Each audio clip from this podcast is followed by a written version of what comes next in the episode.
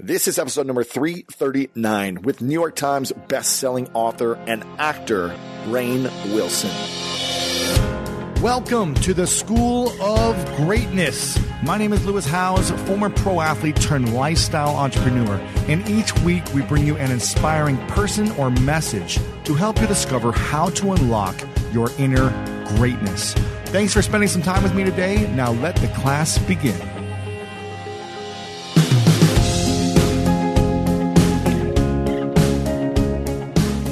Welcome, everyone, to this very special episode with the one and only Rainn Wilson. That's right. Dwight from The Office is in the house today, and I'm extremely excited to dive deeper behind who this human being actually is. And wow, did he blow me away with everything he shared? I'm going to get into who he is and what we covered in just a moment. But to give you a quick recap of what's going on, uh, I'm actually leaving for Argentina tomorrow to go play in the Pan American Championships with the USA men's national handball team. And I am so pumped. I've played in the Pan Am Championships uh, two times before, once in Buenos Aires and once in Uruguay. Um, and now we're playing back again in Argentina in Buenos Aires. So if anyone is listening from Buenos Aires, please come and support the men's uh, handball team for the USA. And I'd love to say hi to you guys down there for all the uh, School of Greatness fans in Buenos Aires. And you can just check out uh, Pan American Championships or follow my newsletter at lewishowes.com to get all the updates. And for those that want to watch the games live online, uh, again, follow me on Twitter, on Snapchat, Lewis underscore Howes, and just subscribe to my newsletter at lewishowes.com to get all the updates. And you can support us by watching live online. You know, it's always been a dream of mine to pursue my dream of playing in the Olympics. And although we did not qualify this year, it's still an honor for me to wear USA across my chest and go compete at such a high level. And there'll actually be two Olympic teams there that we'll play against. So for me, it's going to be a lot of fun. And I'm always pushing the limits on my dreams. I'm always going after them. The scarier the dream, the more I want to challenge myself to see what's possible inside me. And that means also building my business and creating the finances and the financial results and the financial gains that I need so I can support my lifestyle of pursuing handball, of pursuing different passions, of traveling the world. And uh, a lot of people ask me, how do I build an online business? How do I build this audience, generate this traffic, generate these programs and generate sales? And in about a week and a half, two weeks, I'm launching a free video series called the Master Profit Plan that's going to show you exactly how I've built my online business so that I can have the flexibility and freedom that I do to pursue my dreams as well. So make sure to get on my newsletter email list. It's free. Go to lewishowes.com and subscribe because you're going to want to make sure you get access to these free videos I'm talking about the master profit plan. If you're an entrepreneur or you want to build an online business, then make sure to sign up for my newsletter right now because I'm going to be emailing you very soon on when those come out. Now, the man of the hour. I am so pumped. We've got Rainn Wilson in the house.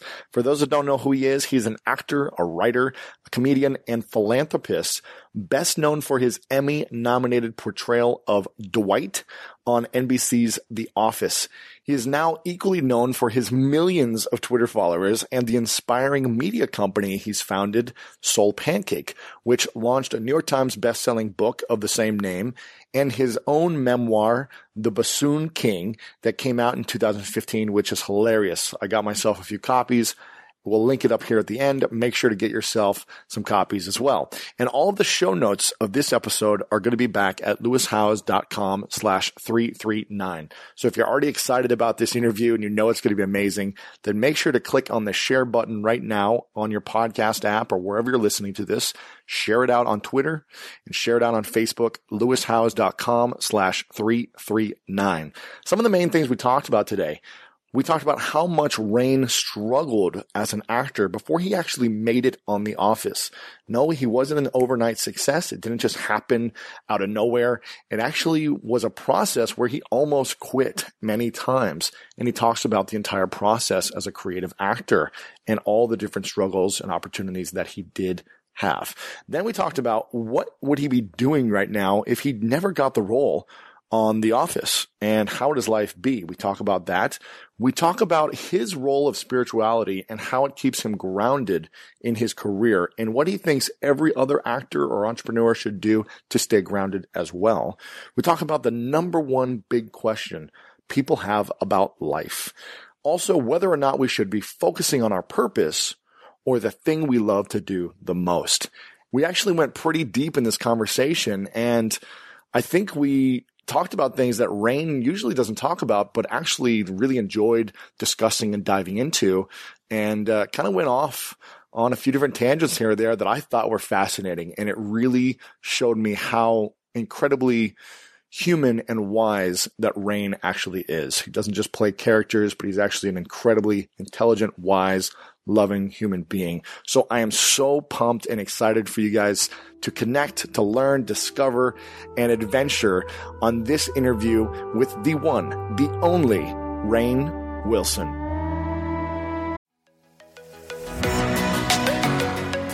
We've all been there. You have a question about your credit card, you call the number for help and can't get a hold of anyone if you only had a Discover card. With 24 7 US based live customer service from Discover, everyone has the option to talk to a real person anytime, day or night. Yep, you heard that right. A real person. Get the customer service you deserve with Discover. Limitations apply. See terms at discover.com slash credit card. If a friend asks how you're doing, and you say, I'm okay. When the truth is, I don't want my problems to burden anyone. Or you say, Hang it in there. Because if I ask for help, they'll just think I'm weak. Then this is your sign to call, text, or chat 988 for free, confidential support. Anytime. You don't have to hide how you feel. Want to connect with a family member who doesn't speak your language? Then check out the language learning program Rosetta Stone on desktop or as an app. Rosetta Stone is designed to immerse you in the language you're learning through an intuitive process. Plus, the True Accent feature even gives you feedback on your pronunciation. And with a lifetime membership, you have access to all 25 offered languages. Get started today. Visit rosettastone.com backslash pod50 to get 50% off your lifetime membership now. That's rosettastone.com backslash pod50 for 50% off.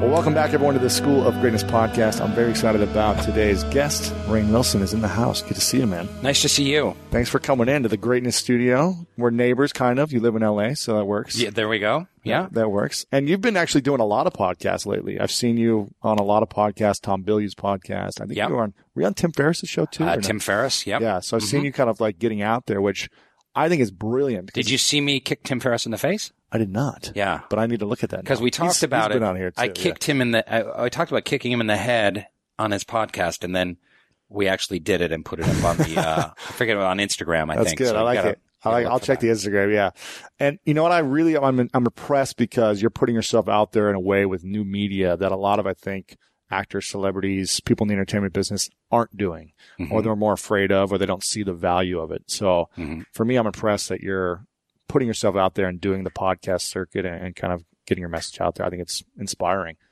You know, it's a, it's such a new world. I mean, Yeah. who was listening to these silly things called podcasts Right. even five years ago? People are like, podcast? Yeah. What's that? so it's a, that's a new media as well. But yeah, with Soul Pancake, a digital media company. Um, and I'm just intrigued by new ways we have of communicating Yeah. big ideas with each other. Right. So I, I love being a part of that, even in, at my old senile age. well, you're 50 now, right? I'm 50, bro. It's crazy. Yeah. What are you most grateful for? I'm in your still life? fit. I will wrestle you to the ground. Will you and kick me I in the will- face too? Can you reach me? I'm pretty tall. I'm not going to kick you in the face yet because I I would pull a I'll pull a a hammy. yeah, but um, I'm pretty spry for 50. Yeah, I'm- I'm, surprisingly spry. I like it. And Right, what, Tiffany? Exactly. and what are you grateful for recently in your life? Oh, that's such a good question because that's really what it's all about. What am I uh, what am I super grateful for? Uh, I know this sounds hackneyed, but uh, I'm really grateful for my family.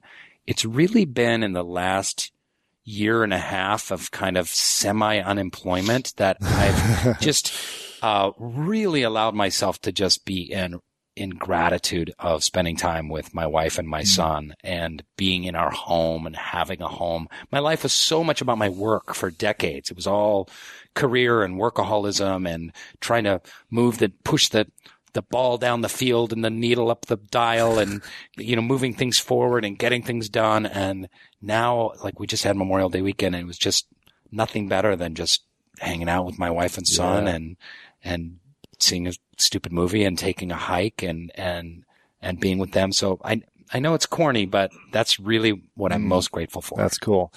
And what was life like for you before the office and then after the office? well, um, I go into that a lot in my book, but I, Which uh, is called the Bassoon King. The Bassoon King. We'll have it linked up and make sure everyone gets a copy of that. Yep, that'd, that'd that. be nice. It's um, it's a fun read, but one of the reasons I wrote the book is uh, that's a really fun part of my story to tell Mm-hmm. is that people kind of think that oh, people on TV shows were just always blessed and just doors just opened for them, and they magically had this talent, and they showed up to L.A. and they just get discovered, and you just get waltzed into NBC, and you're given a show, and and it. You know, I struggled long and hard. That's what she said.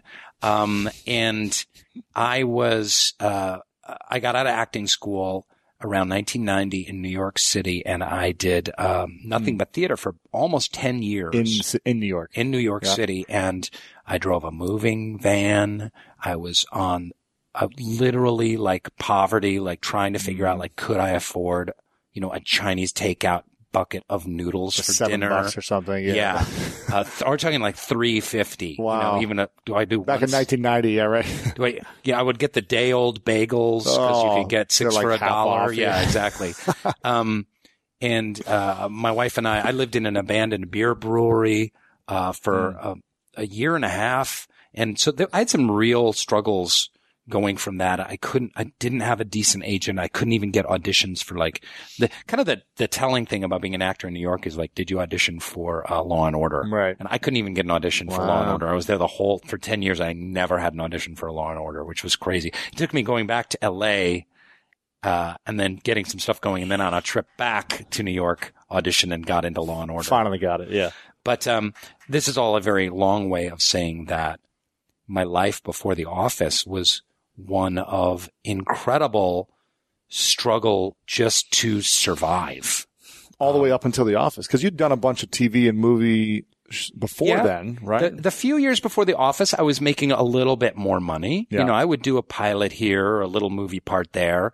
But that's the thing about acting is that there's all these incredible actors in LA that do these guest spots and appearances on shows and appearances in movies and stuff like that. And that pays really poorly. Right. It's not until you're a series regular on a TV show Mm-hmm. or a movie star that you actually get the real Make a living. paycheck. Yeah, Yeah. exactly. So I was doing well. I was making, you know, 90,000 a year doing acting. And I was like, Hey, that's pretty good. But, um, that's, you know, most people on actual TV shows are making that per week. Right. So it's a very different, uh, you know, it's a very, different paradigm. So Yeah. it, it was a lot of struggle, um, to, And so this is 1990 when you graduated, is that right? From yeah, from NYU. 1990 Yeah. to 2005 is when the office began. Is that right? Yeah, 2004, when I started shooting it. So Yeah. essentially 14 years of consistently grinding, Yeah. not getting the opportunities, yeah. trying to make it. We're trying to make it. Um, and, you know, almost quitting acting. Really? Um, and that's where I really, um, that's where kind of spirituality comes into play for me because I, I would always get to that point of like, do I let it all go? Do I move out of LA? Do I move to Portland, Oregon with my wife and just teach at some college or start Right. a, you know, work in a community theater or, or something like that? And, wow. But then I would always get that one, the universe would send me little signs, just like I would get that one better little job, you know. Pay for like the next three, four months. yeah, exactly. I'd get some little commercial and all of a sudden a check would move me forward or I'd get a better job. Mm. All of a sudden I'd get onto a Broadway show or Right. I would get a, you know, a really good guest spot on a TV show and, or I'd get a better agent or I'd meet some new producer and some door would open. So I, I would kind of be always really open to the universe. Like, what, what do you have in store for me, universe? What's, Yeah. what's happening next? And, and as, as, as long as doors were opening and there was movement forward, I was like, ah, I just got to stick Keep through this. it. And Yeah. 14 years later, was able to get in the office. It's crazy. hmm I uh, yeah, I talked to a guy. Um, what's his name? Max Greenfield. Do you know him? Yeah, yeah. He's awesome. I, I would work out with him at the CrossFit gym down the street a few years ago, and he was like, you know, for ten years I didn't get anything, and I thought about quitting over and over, and it's some similar story. Yeah. Like I'd get a little thing here and there, and I almost quit, and then I pff, booked a new girl, and now like life has changed. But you see, but there's a difference between, um, you know, the universe opening doors for you and delusion, because you'll meet a lot of actors Oh, in yeah. LA that are like kind of sun-baked and their Yes. brains are a little bit fried and they've been in the world of like ego and self and self-promotion for way too long. And they're, and they just keep staying with it. And you just want to say to them, man, it's time to move back to Omaha and teach community college or work in an insurance office or just find something else or go be of service somewhere in the world because it's not happening. So you Yeah. have to, it's a, it's a, it's an interesting line between is the universe leading me forward and our Hmm. doors opening or am I in self delusion and self will so much that it's never going to happen, but I'm deluded myself into How do you thinking. know the difference though? Because it took you 14 years, but I guess you were making enough to get by after whatever. I always made a living. Yeah. And like I said, I always just, just when I would think about quitting, some new little thing would happen to move me, to move me further down the path. And I was like, well, as long as I'm going further down the path, uh, it's like the Amway pyramid, you know, Yeah, yeah. Amway where you have to sell like Get to the next level. Pencils okay. or moisturizer or something like that. And Yeah. you get to, and then people under you sell like, Uh-huh. my wife calls it the, uh, the Amway pyramid Sure. working in LA. Yeah. What do you think you would have done if you would have quit, say, you know, whatever, a couple years before the office? If you had to move somewhere else, where would you have moved and what would you be doing? Well, my wife and I are from the Northwest. I'm from Seattle. She's from Portland. We have a little cabin up near Bend. Uh, Mm, I love Bend. It's beautiful. Beautiful, right? Uh, can you can you edit this from the podcast? I don't want people moving to Bend. we can. Yeah, yeah. Um, I know. I have some entrepreneur friends who moved there and they're like, yeah, they're never moving It's away. heaven. Um, yeah. So we, we we- it's some vague idea of living in the Pacific Northwest and doing small theater and teaching. You. That's know, it, huh? some combination of Wow. that. I, I think that, you know, I I grew up in Seattle and, um, uh, kind of by happenstance, my family moved to suburban Chicago and this high school had a really amazing theater department. And that's when I started acting. I was Mm. 17. I kind of started a little late.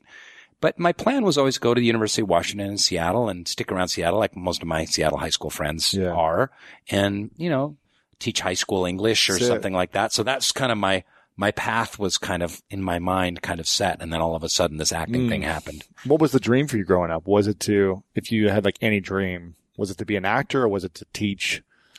You know, Yeah. I, uh, uh, I, I knew I liked acting. I never in a million years thought that I would make a career at it. Really? I never knew anyone who was an artist who actually got paid for making art. Right. My dad was an artist and he, um, wrote a bunch of really corny, bizarre science fiction and fantasy books while I was growing up.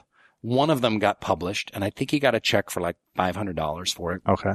And um, I knew we had bohemian Seattle friends growing up. Um, I was a member. My family were Baha'is, members of the Baha'i faith, and so we knew kind of like kind of hippie-ish bohemian Seattleite folks, and who were writing poetry or painting things. And um, my dad's also a painter, but no one ever got paid for it. So that's this is you know I, I, I, I write about this in my book, but one of the uh, one of the main things that happened to me is when I, when I moved to Chicago um, I started taking acting and I, and I started being good at it. And I started getting cast in lead roles in the plays. And, and the main reason that I got involved was girls all of a sudden liked me. So I was this totally dorky kid in Seattle who I was on the chess team and Model Sure. United Nations and marching band playing the xylophone and Bassoon. and the bassoon, hence the bassoon king. And then, uh, I I started doing the acting and, and girls started like liking me. And then, um, all of a sudden this whole new vistas opened up with, uh, the nerdy but extremely cute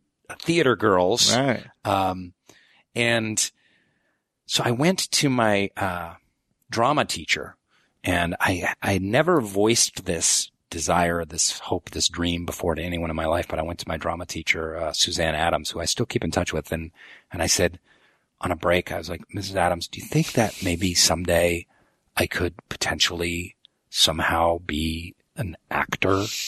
Uh, maybe. What year is this for you? This was like 83. I graduated in 84. Okay, cool. And, um, and she was like, Oh, yes. Yes, you must. You, yes, you're very talented and you should go to school and you should study and travel the world and fall in love and you should read lots of books and go on adventures and have a great, rich, rich, deep life. But yes, I think you absolutely could. And that was so inspiring to me. Wow. Like that fed my soul and my Wow. heart and helped move me forward for years afterward. I would remember Wow. what she said because it was so foreign to me. The Yeah. idea of like, wait, getting paid to pretend to be people and get paid for that. I mean, I'd seen plays in Chicago. I knew that people were getting paid probably hundreds of dollars a week to pretend to be these characters. And, uh-huh. and I, but that was always my thing was I never thought, I never sought out to be famous. I never th- sought out to be a celebrity or a TV mm-hmm. star or anything like that. I, I just wanted to be a working actor and I thought I was going to be a theater working actor. So that would, what would my dream have been? To be in an ensemble of actors doing great works of theater at a, you know, a regional theater somewhere.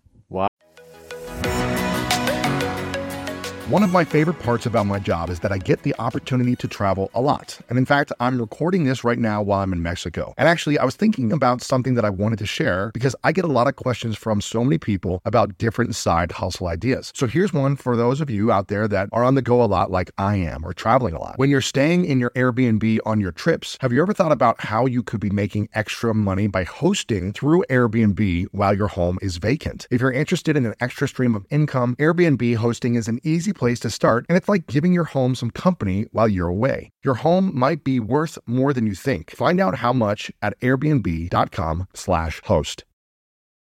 Want to connect with a family member who doesn't speak your language? Then check out the language learning program Rosetta Stone on desktop or as an app. Rosetta Stone is designed to immerse you in the language you're learning through an intuitive process. Plus, the True Accent feature even gives you feedback on your pronunciation. And with a lifetime membership, you have access to all 25 offered languages. Get started today. Visit rosettastone.com backslash pod50 to get 50% off your lifetime membership now. That's rosettastone.com backslash pod50 for 50% off. Wow. Amazing. Gosh, it's interesting how, you know, I had great coaches and mentors growing up in sports. That was kind of my thing. And having one or two coaches be like, yeah, I believe you can achieve, you can be an All American, you get a college scholarship, you can play professional. It was like those moments that we have growing up that really kind of shape our mindset. Yeah. It's, it's crazy to think about. And then when I got out to LA, that just triggered my mind. It is, it is about mentorship and how important, um, if you are a teacher or a coach, it's important to be a mentor. Yeah. And it's also important to look for those mentors. Yeah. Um, when I got out to LA, I signed with this manager, Mark Schulman, who's a really great manager. And, um, he, we sat down for our kind of first meeting and he's like, so what do you see yourself doing? And I think the Drew Carey show was on at the time. I was like, well, I could be like one of those goofy guys on like the Drew Carey show who's like Right. the fifth or sixth lead or something like that. And, Sure. um, one of those weirdos. And, and he was like, you know, I see it completely different for you, you know, and he was like, I see you starring in a TV show. I see you producing. I see you making content. Wow. I see you writing, directing, whatever you want to do, um, with your name above the title and really sky's the limit with your talent. And it, I didn't see that in myself, but he saw it and was, that was also very helpful. So sometimes you need someone outside of yourself to kind of recognize the talent that's in you and say, Hey, you're thinking too small. You know, you need to think better. But then again, what's the question, Lewis? Because if you, um, if you think that you have all this capacity and maybe you don't quite have that capacity, then you're in self delusion. Right. So how, what is that? I can create anything I want. and, Yeah. uh, yeah. I'm going to be the next Lewis Howes, Right. you know, and you may not have that capacity. That may not be your path. right. You it may know? not be your skill set or your talent either. It may not be your skill set. Yeah. Exactly. It's finding that, um, it's finding that skill set. And that's, and that's where, that's where, like I said before, I think spirituality comes into play because Mm. it's, um, Wow. It's in, in a process of prayer and meditation and connection and understanding that this physical life that we're on is just part of our spiritual journey, going on a spiritual journey. Yeah. If you look at your life more as a spiritual journey, you will find those doors opening and find what your place is. I believe more than we live in a culture that values kind of self will Yeah. over all things. You know, drive, determination, can do spirit, pull yourself up by your own bootstraps and self will. It's like, and that's all important. There are important qualities in that. Determination is important. Perseverance. Perseverance, Yeah. super important. Belief. Yeah, belief in yourself, love of yourself. That's necessary to propel that. But, um, uh, it can also lead people astray. Yeah. So, Yeah. Well, so tell me more about your faith, because this is like the first time I heard about this earlier when I was re- researching. What's it called and what does it actually mean? Well, um, so I'm a member of the Baha'i faith. That's B-A-H-A-I. And, uh, my family, I grew up in a Baha'i family. Uh, Baha'i faith spread really rapidly in the late 60s and, and early 70s through the U.S. and all over the world when everyone was on a spiritual journey. You know, Right. the, the Beatles were visiting the Maharishi and Cat Stevens became a Muslim and mm-hmm. Shirley MacLaine was communing with spirits from another dimension. And people were just very open to spiritual ideas at the time, just breaking away from the kind of fundamentalist. What they've always been told yeah, exactly. in their, in their family life or whatever, and, and learning more about other religions and faiths. Right? Yeah, and they were very open to transcendental meditation or, or mm-hmm. whatever it is. So a lot of people found the Baha'i faith at that time and became Baha'is, and that's what my parents did as well. I grew up in it. I left it for a long time when I, so part of my story in, in the Bassoon King is leaving, leaving my faith and, um, just wanting to be an artist in New York City. So, uh, What's the faith kind of represent? Is it, is it, is it kind of like takes all faiths? Is that what I yeah, there's, understood? people, people say that. I think that, uh, oh, it's really hard to, to sum up I can imagine. uh, in a in a short uh, podcast. I can imagine version. in a sentence. You could do a whole podcast just on, Sure. on what it is, but basically, Baha'is believe that there is only one God, hmm and this all-seeing, all-loving, unknowable essence runs through everything. This dimension, many other dimensions, places, times, beyond time, beyond the f- laws of physics, let's Right. say. And the way that this uh, all-loving, uh, creative force in the universe um, educates humanity spiritually is by sending down divine teachers every couple hundred, every couple thousand years. So these divine teachers we all have known and heard of, like Zoroaster and Krishna and the Buddha Mm-hmm. and Moses, Abraham, Jesus, Muhammad, and these, um, Hmm. talking about the metaphor moving the ball down the field, Mm-hmm. They're, they're Speaking like my language now. they, there we go. I'm trying to use some sports analogies. exactly. I could use some tech analogies too. Here, here we go. Like this. Yeah. I'm going to bust this one out. It's like getting a new iPhone every year or Oh, two. there you go. Because you've got the new technology There coming you out. and go. You need to do the updates every once in a while. Well, humanity is the same way. Mm. You know, we need to update ourselves spiritually, um, just like iPhone updates. And these divine teachers come down and they help advance mankind and, and move them forward with compassion and love and spiritual virtues and the idea of service and detachment from the material world, from outcomes, from the vanities of self and, and ego. Mm-hmm. Exactly. And so Baha'is are followers of a man named Baha'u'llah. And that name means the glory of God in Arabic. And Baha'u'llah lived in Iran hmm. in the mid 1800s. And Baha'is believe that he's the newest of this line of teachers. that he- Prophets and teachers. Yeah. yeah, and he's the, he's the newest divine teacher or spokesperson for God, bringing God's word to humanity in this day and age. And his um, his writings are hundreds of books and letters, and they're incredibly profound. Wow. Uh, they're all it's from anything from international justice to, Hmm. um, uh, you know, the importance of a universal language, the elimination of racial prejudice, thinking of ourselves as all one human species inhabiting this planet, the equality of men and women, the essential harmony of science and religion. Some really beautiful progressive ideas, especially coming from Iran Yeah. in the 1850s and 60s Right. when you can imagine how repressive it is now, even more repressive and backwards then. Mm. So why did you leave and then come back? And how long were you kind of like away from the, you know, the practice? I, um, when I moved to New York City, uh, basically, long story short, I didn't want any morality in my life. Do you want any morality? I didn't want morale. I didn't want to, the Baha'i faith has, like all religious faiths, it has some moral laws. Mm. some of which are very, very uh, challenging in the modern world. So Yes. like premarital sex. Right. So that was one that I really struggled with. And Mm-hmm. um, I was having sex with my girlfriend and feeling really guilty about it. Yeah. Even though in the Baha'i faith, it's not, there isn't a, really a concept of like sin and hell and damnation or anything like that. It's like forbidden. It's like a law. It's like a rule. It's a, it's a rule.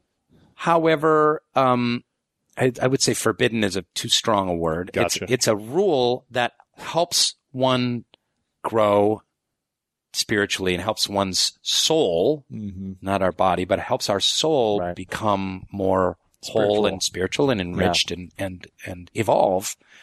That's the idea behind the Right. laws. Um, drugs and alcohol are something that Baha'is refrain from Uh-huh. because Baha'is believe that drugs and alcohol get in the way of, um, again, evolving the soul or Sure. make spiritualizing the Yeah. soul. So I moved to New York City to be an actor and I was 20 years old and, uh, I had a beautiful girlfriend and Yeah. I was just like, you know, there were a lot of other reasons too. I wanted to rebel against my parents. I was annoyed with the Baha'i community. Mm-hmm. Sure. A lot of really mostly immature reasons. Sure. But I just wanted to be an actor and live the bohemian lifestyle in New York. So I wanted to get fucked up and have fun and be in Greenwich Village and do plays. That's And, it.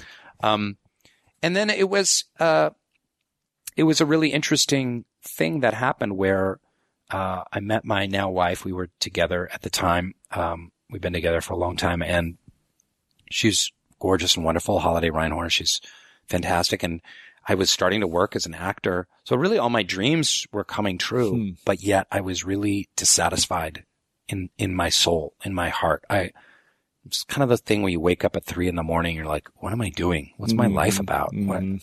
And, uh, I got really depressed Wow. and I, and I thought, well, maybe I've just discarded this whole religion thing too much. Maybe I, you know, I jettisoned the idea of God and, um, and spirituality completely to dive into my art and my craft, which in a lot of ways I'm, I'm grateful for. Yeah. You know, I learned a lot doing that, but I decided to kind of go on a spiritual journey at that time. Hmm. And so you kind of entered back into it or just reevaluated and started I started it. reading the holy books of the world and I, I all the books. Uh, I won't say all of them, but I read the major ones in Yeah. the canon. I read the Bible and the Quran. Wow. read the Bhagavad Gita and the writings of the Buddha, the Dhammapada, and um, I read a lot of other books about religion and faith and Yeah. ideas. I was because I really there's there's one when we founded Soul Pancake, we founded it on this on pursuing life's big questions. That was how it started as a website, and now it's a media company and a YouTube channel but it was about exploring life's big questions. And really, the number one life's big question, and I know this isn't a spirituality webcast per se, but the, I'm sorry to go here, but I'm going to go This here. is greatness. The man. number one big question is, is there a God or not? Because as Thomas Merton says, who's a fantastic, one of my favorite writers of all time, Roman Catholic writer, um, he says either everything is all spiritual or not spiritual at all. Hmm. So there either is a creative life force that created us, has a purpose or for us, random. or we're all a random assemblage of molecules bumping together. And for some reason, evolutionarily, you and I developed these brains and we have these little headsets Eyeballs on. and- yeah, yeah, whatever. Yeah. And here we are having this conversation. Yeah. And this is all just random chance and it doesn't have any meaning whatsoever. And whatever meaning happens is because we put our meaning onto it and then we're dead and boom, lights out. And that's the end of the show. So it's either that or there's an all loving creator and this physical realm is just a way stop. You know, we were in the womb for a while and then we're in our physical bodies in the world for a while and then our souls move on to whatever is the next phase and then the next phase and the next phase Mhm. of essentially, I suppose, maybe meeting this creator. Mm. Um, and so that, if that's what you believe, that puts your life in a very different context. Yes. Um, not to say that atheists or agnostics and people of faith can't and shouldn't work together and that there's so much that we share. We want to make the world a better place. We, um, we want to bring joy and love and inspiration to people's lives, um, for the most part. Right. And I, I think that the whole debate of, I never want to get into a debate with an atheist. You know, it's just so pointless. Like, it's not going to convince anybody Right, of right. anything. It's, but I think we have to find a commonality and a way to Mm. to move together. But I do think that everyone has to go on that journey of deciding whether or not there is a creator. Yeah, what they believe in. Yeah, what they believe in, interesting. because it's going to inform your life choices. I just find it's it's going to be hard to, I don't know, if you don't believe in anything, you're going to feel very unfulfilled. I think throughout, you're going to have a lot of those moments of unfulfillment, and then maybe that's what you were feeling when you were kind of even not just connected to spirituality. It's like, what's the purpose? What's the meaning? What's the reason? Well, what I believed in was self, and that's not enough. Yeah, it's tough. If you just lot believe in ego. yourself, It's it's a a lot lot, of of, ego. ego. And that's what I wanted. I wanted to be an actor. I wanted to be successful. I wanted to Mm-hmm. make money. I wanted people to, to, to like me and see me in plays. I wanted to make, play great roles and be seen and remembered for it. And that's just a lot of self, self, self, self, Mm-hmm. self. And then it's not about anybody else. And it's, I think it's hollow. And I think for Very. me, what it did is four or five years into my career, it just kind of rang hollow. It's like, here I am. I'm doing the plays. It's draining as well, right? It's like exhausting, probably. Yeah, just focusing on yourself all the time and self promotion and trying to get a better agent and trying to get a better job. Yeah. And, um, it is, it's pretty exhausting. So what I try to do now, what I try to do and fail a lot because I still have a lot of ego tied up in all of this. You know, it's, Well, you a- mean you're a human being? oh, You're not perfect yet? I'm not, I haven't achieved a bodhisattva yet. I am, I am not a saint. I, um, is, uh, I try and look at things as more as service because you started the conversation with gratitude. And I think gratitude is always the best place to start with anything. And I think that, you know, what I always say to people who are lost is, you know, what can you do to be of service to someone else? Yeah. And you told me out in the lobby when we were before uh, doing this podcast that you really started this as a service to have Yeah. a great conversations and to help people. And, and I feel that. And I felt that in listening to your podcast. This was not just you self promoting. You're really trying to help people with ideas. Yeah. And, uh, and I appreciate that. And that's been, it's a tricky thing for an actor because, oh, I want to act. I want to be in front of the camera and play great roles and get this attention at me. But I really do want to be a storyteller that, uh, makes a difference in the world. And, uh, even doing The Office, as corny as it is, um, no, it's not corny. As silly as The Office was, um, the my favorite stories of when someone would say like, my sister was dying of cancer, and we would sit in the hotel in the hospital room and watch episode after episode of The Office, and we would just laugh together, and we'd laugh till we cried, and and the fact that we were able through that show to bring laughter to people Yeah. um, and bring joy to people was very fulfilling. It's valuable. Yeah, it's really important. It's necessary. I mean, I feel in a lot of ways I have a similar experiences from my sports background. You know, I wanted to achieve certain things as an athlete. I wanted to be a professional athlete for my ego and for accomplishment and acknowledgement for people to like me. And I achieved all these big dreams that I had. And I remember feeling very like empty inside and being like, after I'd achieve everything, I'd be like the angriest person alive. I was like, why am I so angry and like resentful and mad now that I just achieved what I wanted for years? And I realized it's because it was more to prove people wrong and to like make myself look good as opposed to do it out of like giving and service, like we're talking about now. And once I started to shift that and say, how can I still achieve everything I want, but be more of an inspiration to show people what's possible for their life or do it from a place of like, I'm going to give my best to show people that they can give their best, Mhm. whatever it may be.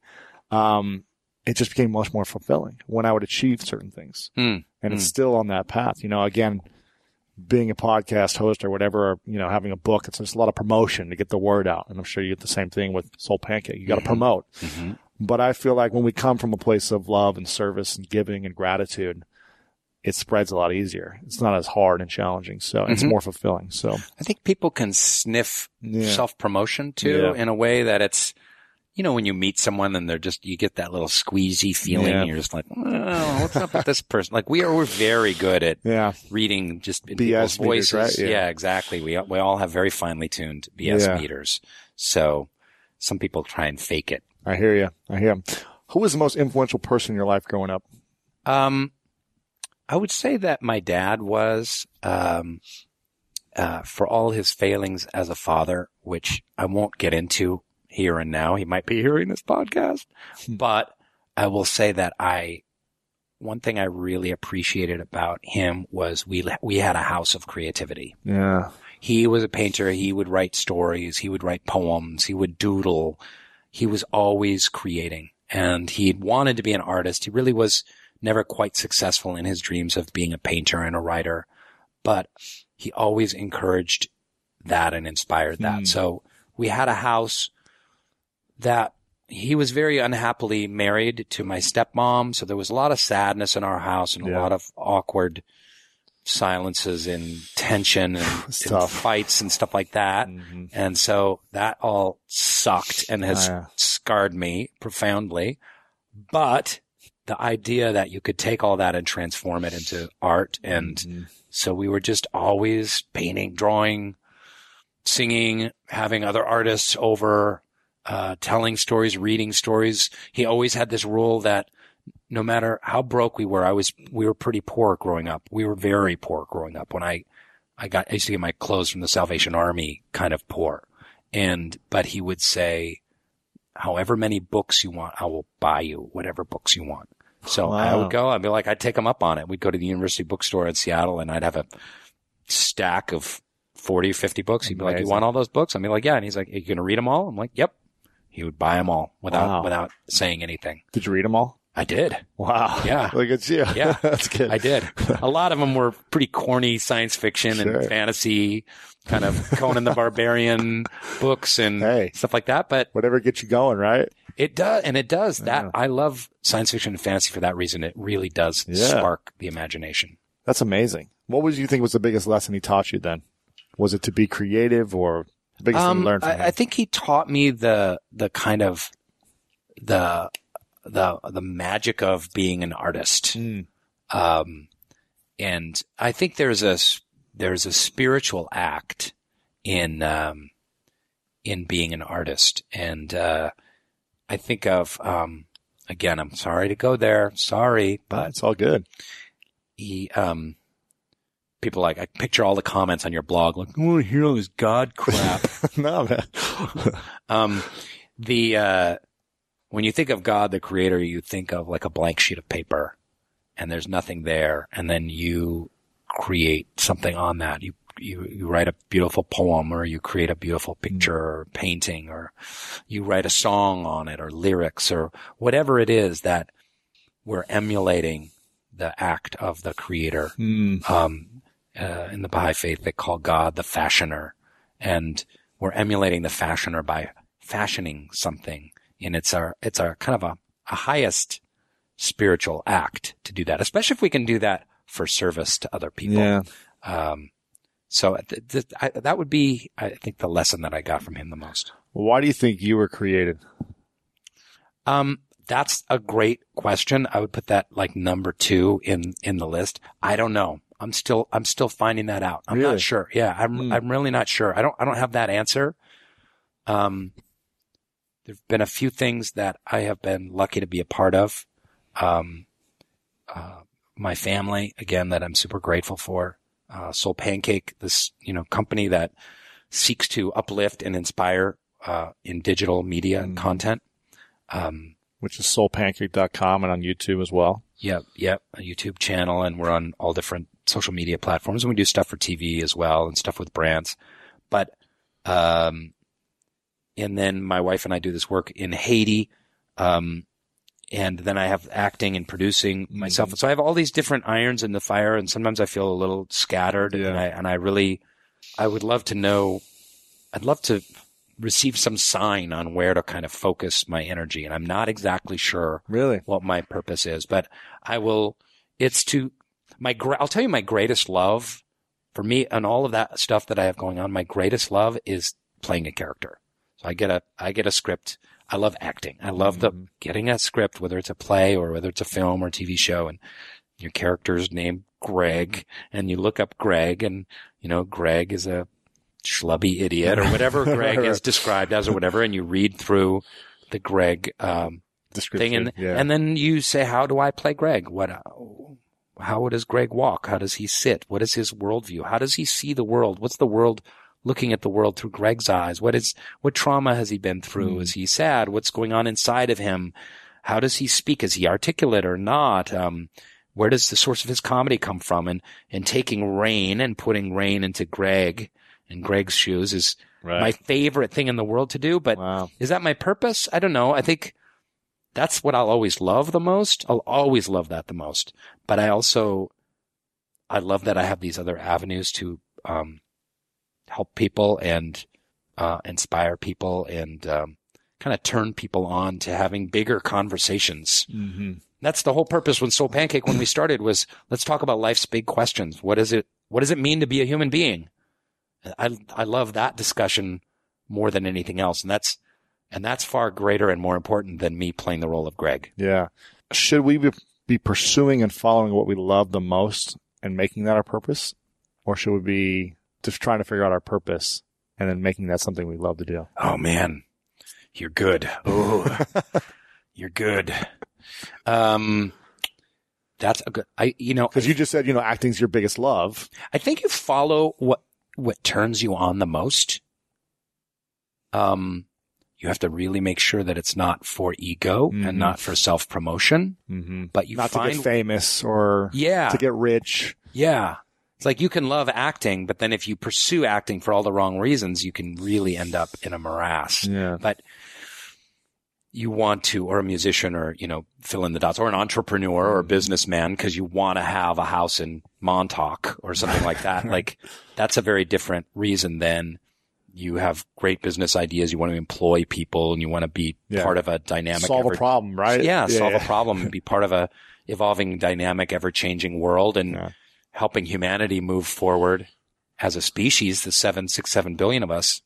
Um, I think you follow what turns you on, and then, but then you have to be very sensitized to that journey, and doors will open, Mhm. and you have to be really like, you know, you hear that story all the time. Like, I want to be a lawyer. I want, I want to go to law school or whatever. And then I was going to law school and, um, Demetri Martin tells that story. He's a stand-up comic. He's a hysterical stand-up comic. And he was in NYU law school. And then on the side, he did comedy gigs and he would go do open mics Uh-huh. and he just fell in love with it and just again little doors started opening and he dropped out of law school to go be a stand-up comic and he's one of the most successful ones in the United States. He just directed his first film and uh, he's just a great guy and you have to listen to that that little voice and those Mm. little proddings and that It's almost letting go of attachment too, of like yeah what you kind of set out in your mind of like, I'm going to be a lawyer. I already said it, so I'm going to go do it. I'm going to finish it. I'm going to do this thing. It's like you got to kind of be a, aware and open to other things, right? It's it's letting go of the result of that. Yeah. Yes. So I'm gonna okay. I love being a lawyer. I'm gonna go study the law, and then you've got to be open to whatever happens along the way. You take a trip to another country and you fall in love with that country, or you, you meet a woman in that country and fall in love, and Yeah. then all of a sudden you're working for a nonprofit in that country with the woman that you love and using your legal skills Right. in a different way. And you've got to be open to what the universe gives you. Cause I, I, I do believe that, um, the universe, there, there is that energy Yeah. in the universe. I know, I know when I'm in sync with the energy of the universe, I feel right. Yeah. I know that sounds very hippy dippy, but, Sure. um, You're in I, flow. I, I, I do believe that that exists. Mm. What is your, what is missing from your life? You, Lewis. Mm. I appreciate it. Well, you have me now. Oh, We can embrace after. Twenty or thirty minutes, good. um, what's missing from my life? God, you know, honestly, uh, so nothing is missing from my life, and I really mean that. I have health. I have enough money. I have a beautiful family. Great looks. I have. I look amazing. uh, I have purpose. I have faith. Good friends, and uh, so in in that context, nothing is missing from my life.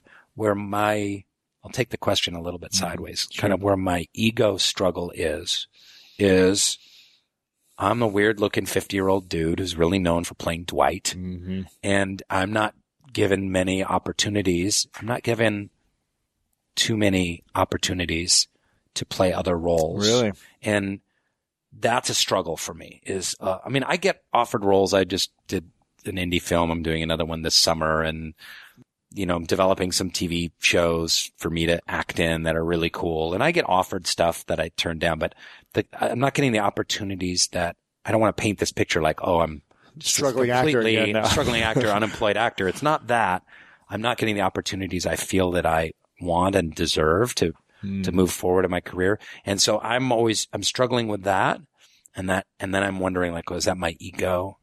And how much of that is my ego? And do I just want the status? Hmm. Do I just want to be in the trades of like, Yeah. oh, Rainn Wilson got this new great gig and oh, he's doing so good. And, um, cause it was hard. Like I had a shot, I had a shot for a while there at movie stardom.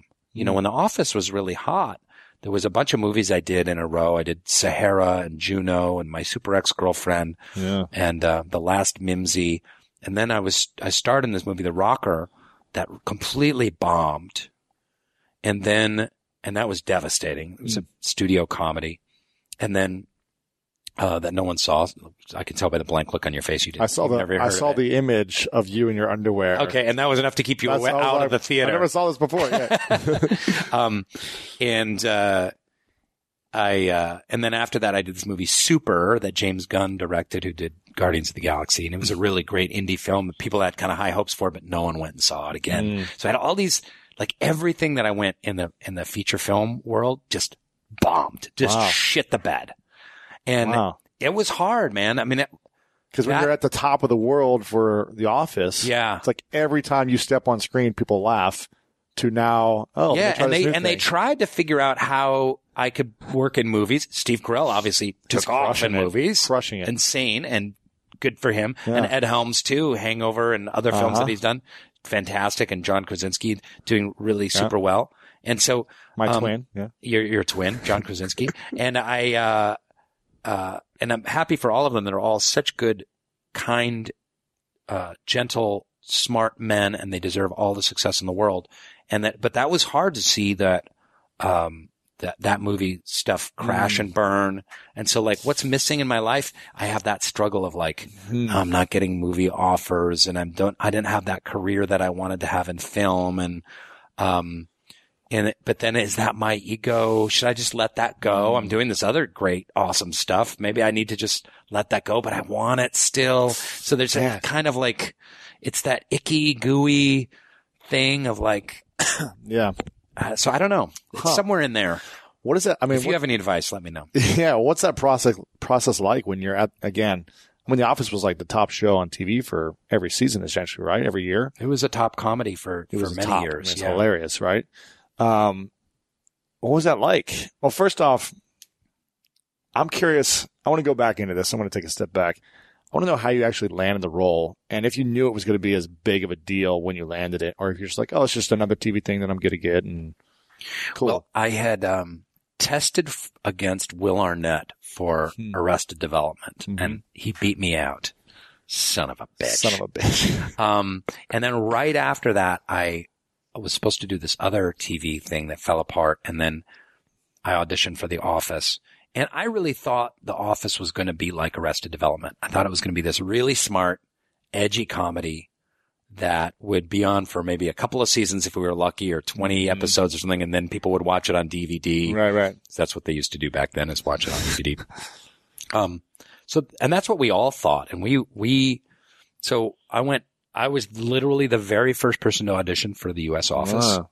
Um, I knew the casting director well and she liked my work and, and brought me in and it was a long, arduous casting process. But yeah, we, um, I had seen the BBC office, which Yeah. was phenomenal. Yeah. And I knew we had the chance to make something really great. I didn't understand how we were going to do that on NBC Right. because if you looked at the comedies at the time when we were on, it was Friends, you know, it was Mm. very handsome and good looking people, brightly lit, colorful sets with a laugh track and a studio audience and everyone was just likable and huggable. Right. And then you've got this office with all these really despicable people, you know, and who, and flawed Right. people and kind of odd looking actors under in bad lighting with bad haircuts and polyester suits. Yeah.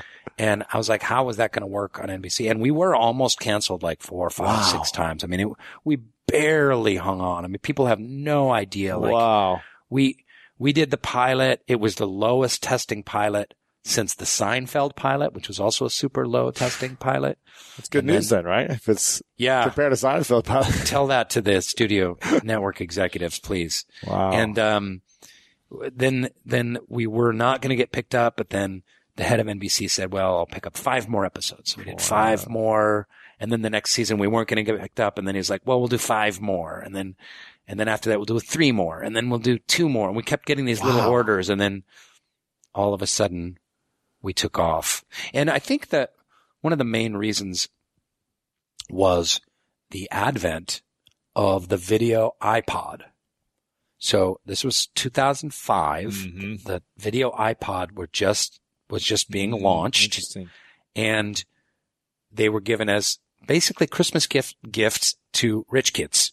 Right. And they would, for some reason, they decided to preload them with episodes of The Office. No way. So all these rich kids got episodes of The Office on their i video iPods, and they started watching it. And then all of a sudden, we were on our our ratings. We were like 47th, but on the iTunes list of Number top one. TV shows, we were number. It would be Office one, two, three, four, five, six, and seven top downloaded shows, and and they started. And all of a sudden, network executives who hadn't paid any attention to that stuff were kind of going like, Oh, wow, something's going on here. Young people are paying money to watch this show and to own it and watch it over and over again. Wow. And that's what kind of kept us on the Wow. air. So thanks to Steve Jobs, huh? Yeah. Otherwise, you may not be in the position you're at without that. That's about that? crazy to think Yeah. about that. Yeah. That's like some freakonomics type of stuff right It is. there, right? It it's is. like, oh, the iPad made it us just famous, happened you know? right It's at like, that time. Wow. Yeah. And we would definitely have been canceled if we weren't on those video iPods. That's crazy to think Yeah. about. Um, now I had Jenna Ushkowitz on, who was original cast member of Glee. I don't know if you know of Glee, Okay. but uh, Yep. it's a show that I loved. Yep. That was, I think, six seasons on. Big show for a while. Fox, I believe. And, um, you know, she was making good money and this big star for however many years it was on Glee.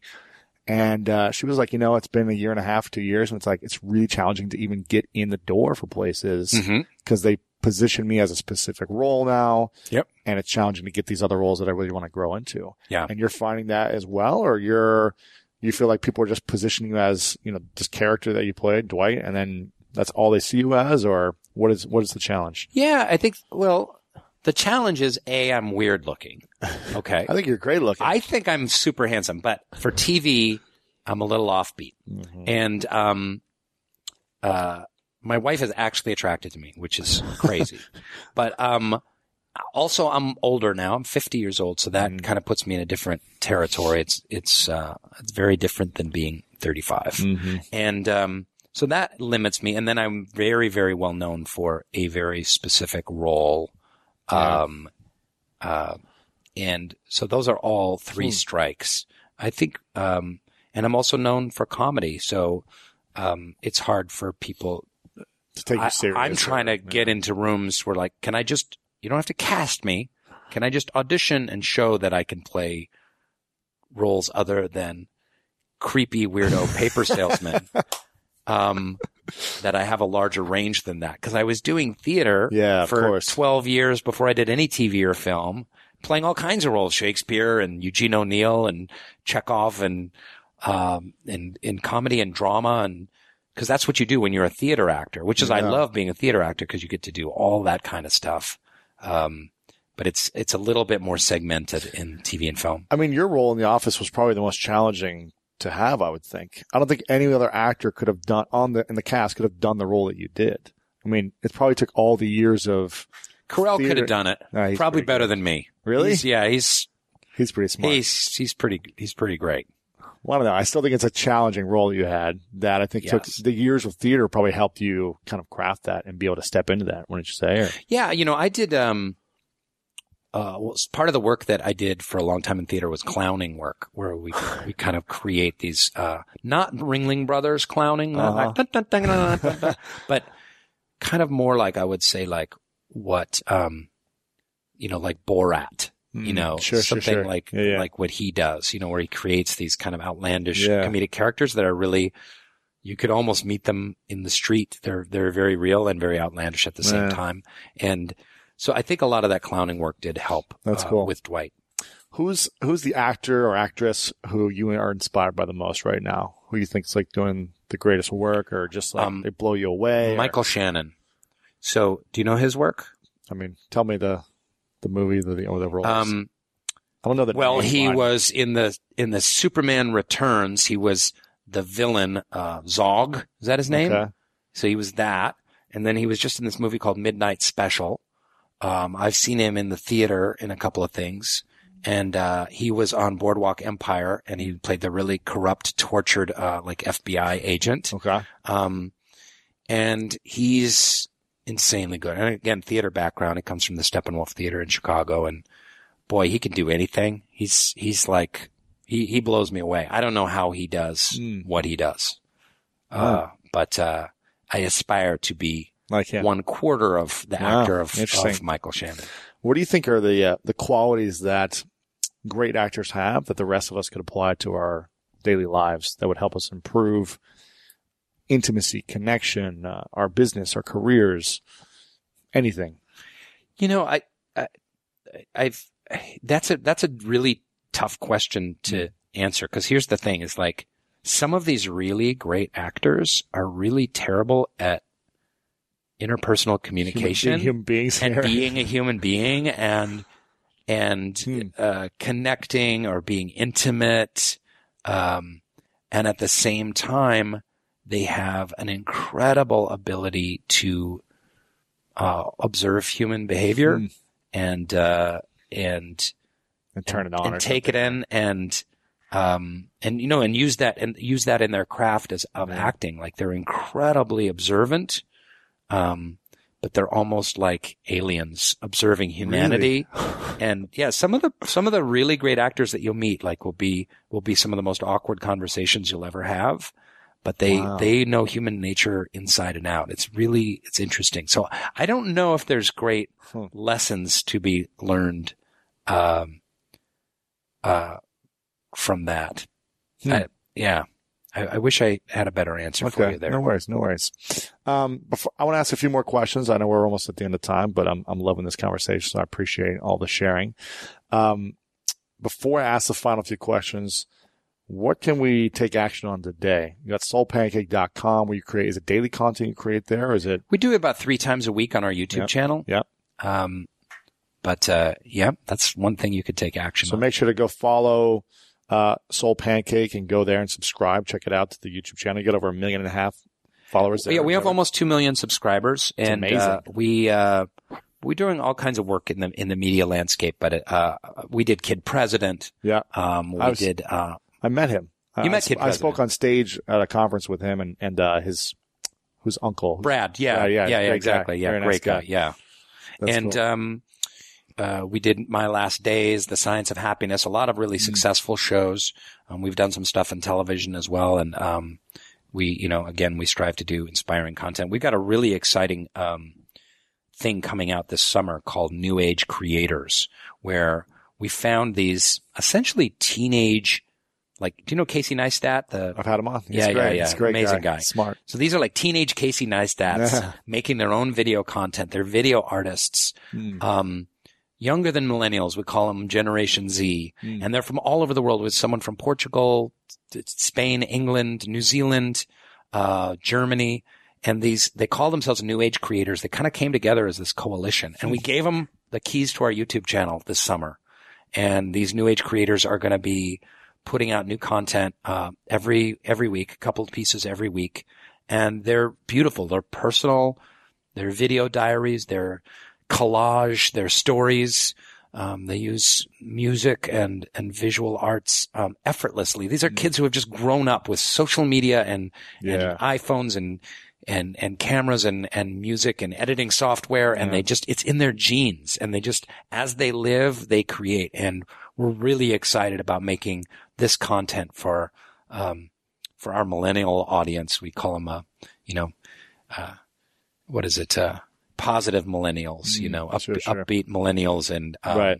uh, people and altruistic Gen Zers. So altruistic teenagers that really want to change the world. And this is content for them. And, uh, we're really excited about that. Mm, that's cool. And you've also got your book, the, The Bassoon, Bassoon King, King. which you learn more about everything in your life and Yep. a lot of personal stuff, more that we talked about today in depth. So make sure to pick that up. Amazon, Barnes and Noble, anywhere books eh, books are sold. I'm assuming they're everywhere. It's everywhere. I think so. Yeah, pretty much everywhere. Everywhere except online. your bookshelf, dude. Well, we'll get it. Okay. I'll get it now. But you got Arnold Schwarzenegger up there. Exactly. Yeah. You got another one. We'll have that up here soon. I'll get a few copies and put them up there and give them away. Please. Um, so we'll have that. And then uh, a couple final questions.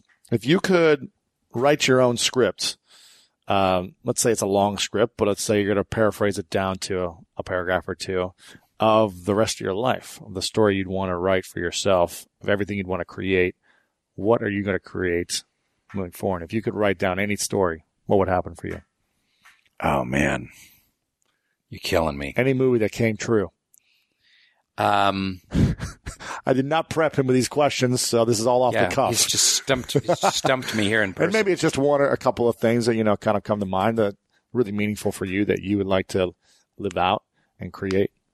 Well, I will say that. Um, I mean, I could go on and on about, you know, I'd love to make, you know, important movies and TV shows that help um, turn people on and make the world a better place and want to see Soul Pancake thrive and, you know, I want to see my, my son and wife thrive and, and help them and be of service to others and um, become a better person as I go. Um, but you know, just this morning, Lewis, the um, we have a nonprofit in Haiti that my wife and I started called Lide, and um, we I wrote a, a mass email to a whole bunch of people in the industry because we wanted we realized that the girls need more tutoring. So we do what we do is we do arts and literacy work with at-risk adolescent girls in rural Haiti. So we're working with about 500 girls in eight different locations um, Wow. in the really remote parts of Haiti, like places that Haitians don't even go to. you know?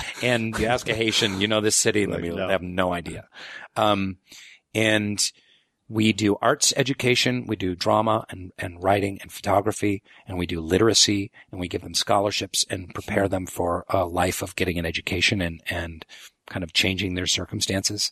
And we realized that they needed more tutoring and that part of what they needed tutoring on was computer skills and basic typing and some basic computer stuff, which there just aren't any out there in Haiti. So I sent a blast to LA and we got a whole bunch of donated old laptops, you know, like the, the Mac Yeah. that from 2010 that you decided to get the new one and it's been sitting in your closet. Yep. So we got a bunch of like 2010 Mac laptops Uh-huh. and we sent them down to Haiti. And I just got, I'm going to show you when this is over. Yeah, yeah. I just got a whole bunch of pictures, photos of these girls using these computers for the first time and the Wow. expression on their faces of just, of joy and wonder and possibility, possibility mm-hmm. that a computer equals like them, you know, being able to get an education or maybe to even be a secretary or work in an office or go to websites or these are girls that are too poor to even have a flip phone.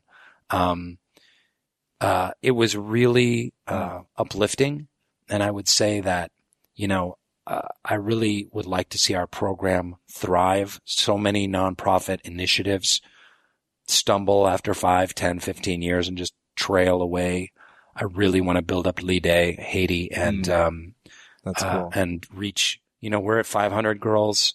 I'd like to reach 5,000 girls. What's it going to take to reach more girls? It's just going to take uh, finances, resources. Um, uh, we've got to. It's money. It's going to take money. Yeah. We have a great infrastructure in place. We have a great executive director down there, and we're currently employing about 15 Haitians in running running it. So we can expand, and there's Mm-hmm. lots of places that want us to come in. We can expand. We just need resources. If someone makes a donation, what will go towards their donation? Like what? It'll it'll go towards uh, either hiring more Haitians to help expand our, our programs, or it'll go for scholarships to get girls uh, Okay. into into primary or secondary schools. How much does a scholarship cost? Do we know? You know, it's For one um, girl. it's about five hundred dollars a year to have a girl do um, primary education. Mhm. That's nothing. Five hundred bucks a year. Sure. That's that's books, tuition, school uniform, the whole Wow. thing. Uh, it's about a, somewhere like a thousand dollars a year to give them um, more like secondary or college education. Gotcha. So it's um, that's one of the reasons we started working in Haiti is that your money can just go such a long way. Yeah, yeah. there's there's much less bureaucracy Yep. and, you know, with the way that, that they're so poor there that a little bit goes a, a super, course. super long way. Yeah, we we built schools uh, for Pencil of Promise. I don't know if you've heard of that, Mm-mm. but they built schools for kids in poverty in Laos and Guatemala and Ghana. And again, the money just goes so much further to kids Yeah. there who have nothing. So, uh, well, we're gonna make a donation and, and sponsor one girl. So, Oh, cool. Yeah, yeah. we'll I make a- appreciate make that. a donation and just afterwards I'll. Oh man, that's send it. very So- generous of you. Thank Of course, you, Lewis. of course. Appreciate it. Um, and if you send me those photos, we'll put a, put a couple of them in the show notes for Okay. people to see, so they can make a donation and send them to the link as well. Nice. Um, Appreciate that. yeah, of course. Okay, a couple final questions. I keep Here we saying go. this. I keep saying this. Um, this is called the three truths. Uh, and, and for everyone, we'll have all this stuff linked up that we just talked about on how you can connect with Rainn and the book and all this stuff. So we'll have it on the, the show notes here in a second. Uh, this is called the three truths. And again, I haven't prepped Rainn on this. So the three truths.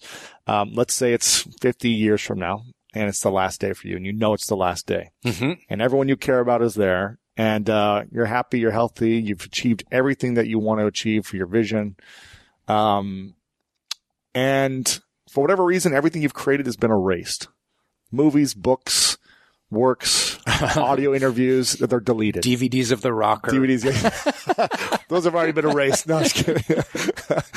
and um, there's a, you know, your great great grandchild comes up and gives you a piece of paper and a pen and says, um, "Will you write down the three truths, the three things you know to be true about everything you've experienced in life, hmm all the lessons? If you could boil it down to three simple things that would essentially pass on to us, since we don't have any of your books anymore, any of your work." What would those three things be? Um, I think that uh, one is that life. It's hard to make things not sound like a Hallmark card. so, but I do believe that life is a journey and not about the destination, but it's about the process of being alive while we're here in these meat suits. So I would say that life is a spiritual journey. Um, there's that great quote by Père uh, Teilhard de Chardin that um, we are not um, human beings having a spiritual experience, but we're uh, spiritual beings having a human experience. So life is a spiritual journey. Here we are being spiritual beings having a human experience. That would be number one. I think that number two might be something with there's, we have a twofold moral purpose. And one is, and when I say moral, I mean it in the grandest possible way, not like right or wrong, but our moral purpose is one to make ourselves, uh, to maximize ourselves, to be the best possible version of the human being that God wants us to be. Um, and at the same time, and the other hand in hand with that is to try and make the world a better place. So we have to be doing both of these at the same time. Yeah. We have to be improving ourselves and making the world a better place at the same time. And I think every human has that obligation. And I think, you know, we could fuck around, uh, for a long time. Humanity's fucked around through most of the 20th century. And it's like, yeah, let's have some wars, bomb some shit, Yeah. pour pesticides and everything and genetically modify food and pour, pour carbon into the atmosphere and Right. overfish and, you know, you name it. We Right. could just kind of, well, you know, we just kind of, we were like drunken teenagers at their first party, just going crazy. But now it really is every human's responsibility to, to, to do both of those things. And number three would be, um, um, rock and roll, baby. I don't know, man. I don't know. Two is good. Those are two good ones. Yeah, you had like five in the first two. So it's- Okay, there. you okay, yeah. Can you break those We'll down? break it down. It's perfect. I Um, love it. Three is uh, uh, have a, have a good time while doing so. I like it. That's a good one. Yeah, We got to remember to have fun. yeah. What's the point of really? doing it all if we're not having exactly. fun and being laugh. joyful? Remember to laugh. Yeah, Laugh more. Yeah. that's good. Well, before I ask the final question, I, Uh-oh. want to acknowledge you for a moment, Rainn, Okay. for your incredible youthful spirit. I think uh, for for how much you've done, you have this like beautiful youthful energy about Oh, you. It's very very nice. creative, and you're so wise. I want to acknowledge you for your wisdom because you've gone through a lot, you've been through a lot, and I think a lot of people could position you as maybe not this intelligent, wise human being, but you have so much wealth of information. And just connecting with you for an hour here has been incredibly profound for me. And it shows me why you've achieved the results you have in your life because of your humility, your passion, and your gifts. So I want to acknowledge you for Wow, that that super nice. I can't believe you're saying that. That's making me. I'm gonna have a. I'm gonna tear up like I'm on Oprah or on Jim Rome. I'm. Uh, uh, but no, I, I really. yeah, yeah. I, I appreciate that, and uh, that's one thing that's always hard for me, and I think hard for many people is to take a compliment. So I'm gonna try and take in that compliment and not kind of in my head go, "Oh, he's full of shit." no. so it's thank the you. Truth. It's Thanks what I see in that. you. So I appreciate that. um, you're welcome. I think it's a challenge. Most people have a challenge of receiving. Yeah, And receiving it's a compliment is really hard. We want it, but we can't receive it when we even it, right? like even with our 11 year old son like my wife paid him a compliment the other day and he kind of like shrugged and rolled his eyes and we were like wait wait wait a second yeah. we're going to give you a compliment here can you just breathe and take it in and she gave him the compliment again Yeah. and we just he had to kind of sit there with it That's it. It's Sometimes- uncomfortable. It's vulnerable. yeah It's, it's, very vulnerable yeah Yeah. Well, the final question, and I really appreciate you being here, is what's your definition of greatness? Um, my definition of greatness is, um, I guess that it, it, it has to do with capacity. We all have different capacities. Um, and I think that, um, you achieve greatness by maximizing the gifts that you were given and the capacity that you have. So, uh, I don't know how to get there or what people's journey is to do that, but um, maximize capacity. And one of the ways we maximize our capacity is by helping other people maximize their capacities. Hmm. Uh, it's in being of service to others and upraising and uplifting and inspiring and helping others and helping them reach their capacities that we expand our own. Yeah. Rainn Wilson, thanks for coming on, man. Thanks, Appreciate it. Lewis. This is great. This was a lot of fun. Thanks. And there you have it, guys. I hope you enjoyed this episode. If you loved it as much as I did, then please make sure to share this out on Twitter, lewishowes.com slash 339. And you can connect with Rainn and all of his information about his books, about Soul Pancake. Make sure to subscribe over on his YouTube channel. Follow him everywhere. Get his books, all that good stuff. And you can watch the full video interview again back at our show notes at lewishowes.com slash 339 let me know what you thought of this interview. What was the thing that you enjoyed the most of this? What was the biggest takeaway? Share that over on Twitter. Tag me at Lewis Howes and tag Rainn as well. Let him know, as I'm sure he would appreciate your feedback, your thoughts, and all of your love. And again, make sure to support the podcast by leaving us a review. The more people that review this, the more people find it on iTunes. We're currently in the top 100 in the world, but we're looking to distribute this message and this content of how to achieve greatness in your lives and inspiration to more people. Currently over 1.3 million downloads a month. But I want to double that. Let's get up there. Let's continue to spread the message of greatness. And I can't do it alone. I need your support. So I'd love for you to, again, subscribe. If this is your first time, just click on the subscribe button so you get all the updates every single Monday, Wednesday, and Friday. Leave us a review as well. You just click on the iTunes section where the podcast is and leave us an honest review. And then share this. If you felt this was moving or inspiring or helpful or useful to you in any way, then just share it with a friend. You can do it by forwarding this via email. You can tweet it, you can post it on Facebook, wherever you feel will be the most appropriate for you. I love you guys. I hope you are pursuing your dreams because it's the most important thing in the world. It's the thing that brings us to life. It's the things that gives us purpose and meaning when we pursue our dreams. Just like Rainn said, no matter how challenging it was for him, he continued to stay in the game because he loved it. Now, I'm not saying you're going to be a huge, famous celebrity if you pursue your dreams, but you'll have the opportunity to be the most fulfilled and inspire and impact the most people around you when you're in that pursuit. When you're not pursuing something, when you're pursuing something you don't love, it's challenging to really impact people and build a legacy and live a life of meaning. So please pursue that thing that is speaking to you and calling inside of your heart because it'll be the most rewarding thing that you do. And you'll look back at the end of the day and you'll never have to say, I wish I would have. I regret that I didn't go after my dream.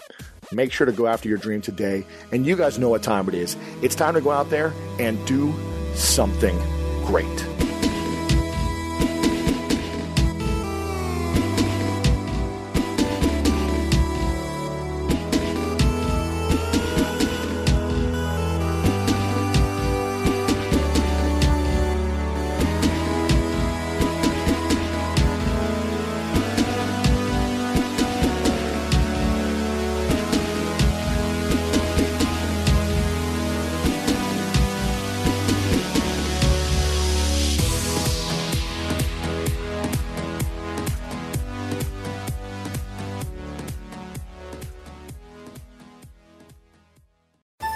At Metro, get an iPhone 12 with 5G and a dual camera system for $99.99. Take amazing pictures and share them instantly. And don't put up with life's yada yada. Yada yada. Like photo bombers. Zoom, crop out, Yada yada. and bye. You don't take yada yada in life, don't take yada yada from your wireless provider.